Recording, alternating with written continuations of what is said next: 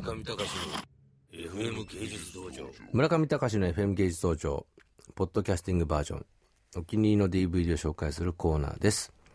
今日の作品はビートたけしのお笑いウルトラクイズ創生過渡期ボリューム1第1回から第9回。バップビデオ。ビートたけしお笑いウルトラクイズといえばですね正月の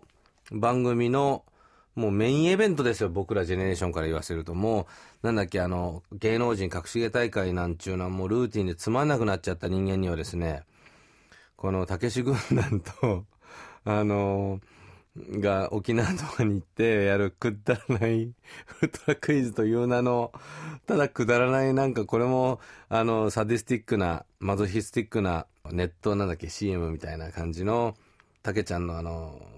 前世っていうか、まあ今もね、もう全然前世なんですけども、あの映画とかでブレイクする前の、もうどこに向かっていいのかわからない的な時の、まあ一つのカルト番組ですよね。竹ちゃんマンとかじゃなくてお笑いウルトラクイズっていうと、たった1年に1回しかやらないのに、1回しかやらなかったのかな、本当にこれ。俺はなんか正月しか見たことなかった気がするんだけど。なのに、一年中、その話題が必ず共通言語として出て、しかもその、あの話題を出した瞬間にみんなが笑えるんですよ、これが。一番あの、僕らがよく覚えてるのは、ポール・マキだ。ポール・マキさん、亡くなっちゃったポール・マキさんが、あの、久々にテレビに出てきて、指パッチン、指パッチンを、ポールさんは、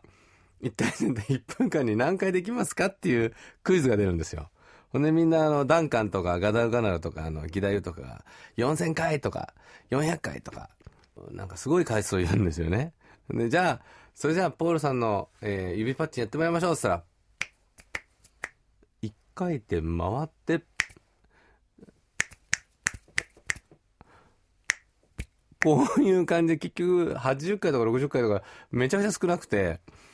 みんななんかそれ怒ってるわけですけど、それで結局みんな罰ゲームが始まるっていう、そういう流れの番組なんですけどね。いや、たけしさんは本当になんだろうね。まあすごいって言っちゃすごいんだけど、やっぱりなんでしょうね。人間が動物になる瞬間をよく知ってるっていうかな。動物になって追い詰められると、一体何をやらかすかそれはこう、ルールの中にいた人間たちが、あの、やるはずのない行動なんだけど、でも、テレビの目の前にいるのは同じ人間で、その同じ人間が、あの、自分たちと違ったポテンシャルを発揮し始めるときに湧き起こる笑いっていうか、ワニ、ワニにどれだけ顔を近づけられるとかね。まあでも、ジャッカス、先週お送りしたジャッカスでも、